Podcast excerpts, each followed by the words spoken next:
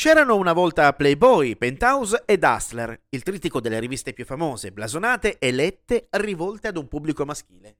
Ci sono ancora, eh, per carità, ma esattamente come questo mondo che va troppo di fretta, anche quei piccoli capolavori dell'editoria, le cui pagine sono spesse volte tutte incollate insieme per motivazioni che ben immaginerete, hanno perso la loro valenza L'avvento di Internet, diventato punto nevralgico delle nostre incasinate esistenze, così come il progresso delle tecnologie a nostra disposizione, hanno permesso una più ampia diffusione dei contenuti erotici e o pornografici. Ciò è stato un bene da una parte e un grosso danno dall'altro. La tendenza è di andare verso un mondo decisamente più libertino, dove tutto quello che una volta era visto come un tabù o vagamente strano può o deve, dipende dal livello di finto perbenismo raggiunto, essere considerato socialmente accettabile. Dall'altra, tutti i progressi fatti per quella tanto sudata libertà sessuale ha fatto sì che generazioni di teste di cazzo non siano in grado di dare la giusta valenza ad un gesto romantico, ad un momento di sano erotismo, senza dover scadere poi nel ridicolo o essere perennemente controllati dall'obiettivo della fotocamera del proprio cellulare o della propria webcam.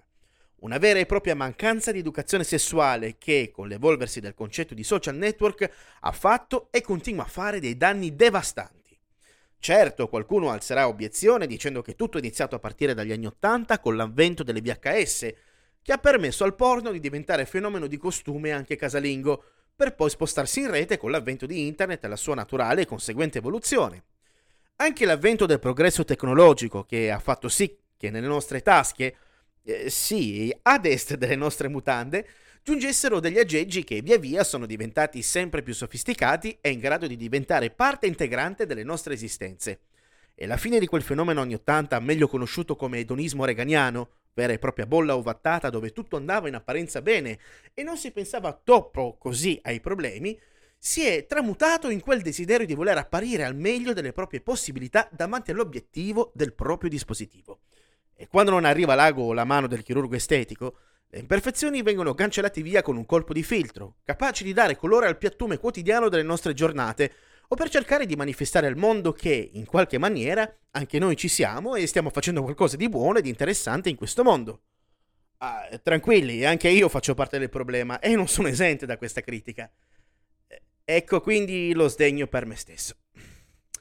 E in tempi in cui la disoccupazione giovanile raggiunge livelli sempre più preoccupanti e il costo dell'energia e del petrolio sono ogni giorno più proibitivi, la tecnologia viene in soccorso delle nuove generazioni che trovano modi alternativi per tirare a campare. Tra youtubers, tiktokers, influencer e compagnia varia si è fatta largo anche una nuova categoria, i cosiddetti OnlyFansers. Ma prima di procedere è bene fare una doverosa precisazione. OnlyFans è una piattaforma che ospita contenuti di creators, come dicono quelli bravi, ai quali è possibile accedere per mezzo della sottoscrizione di un pacchetto di abbonamento di importo differente, al quale segue la possibilità di sbloccare contenuti diversi previa finanziamenti fatti dai loro fans su base mensile.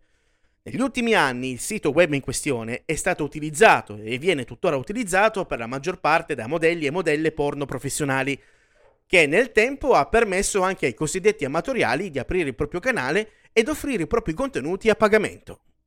Non è quindi del tutto improbabile trovare su questa piattaforma la propria vicina di casa, la compagna di classe o l'insegnante di aerobica che avreste voluto scrutare in maniera molto molto approfondita, sempre senza venire meno alle regole del buonsenso e della legge, eh, ben inteso, sdoganando di fatto quel tipo di pornografia che ha iniziato ad avere diffusione capillare ed incontrollabile, OnlyFans ha provato a dare una stretta alla propria politica per quanto riguarda i contenuti a carattere pornografico lo scorso anno, ma una pronta ed unita levata di scudi da parte degli onanisti di tutto il mondo ha fatto tremare non poco i vertici di questa azienda che, proprio grazie alla pornografia, ha consolidato il proprio guadagno e la sua fama nel mondo, anche durante la grande serrata generale dovuta alla pandemia.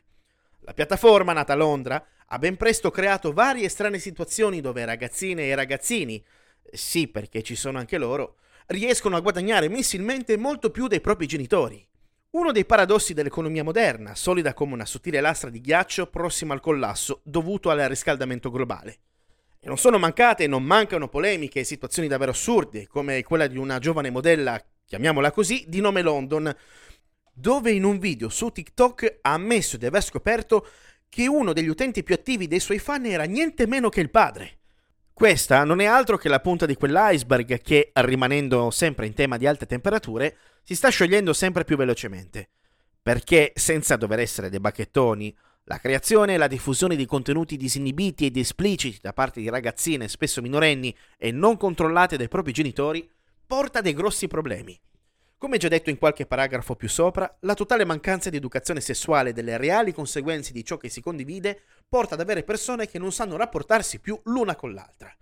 La gente sembra diventare sempre più stupida. Abbiamo un'avanzatissima tecnologia, i computer e i telefoni si sono trasformati però in macchine da seghe a quattro cifre. Internet doveva renderci liberi, democratizzarci, e il risultato è che ha solo dato libero accesso alle invasioni barbariche. Oltretutto la gente non parla più, scrive commenti e messaggini, niente punteggiatura, niente grammatica e solamente abbreviazioni che non fanno risparmiare tempo. E l'unica verità è che sarà il prossimo orgasmo a renderci liberi.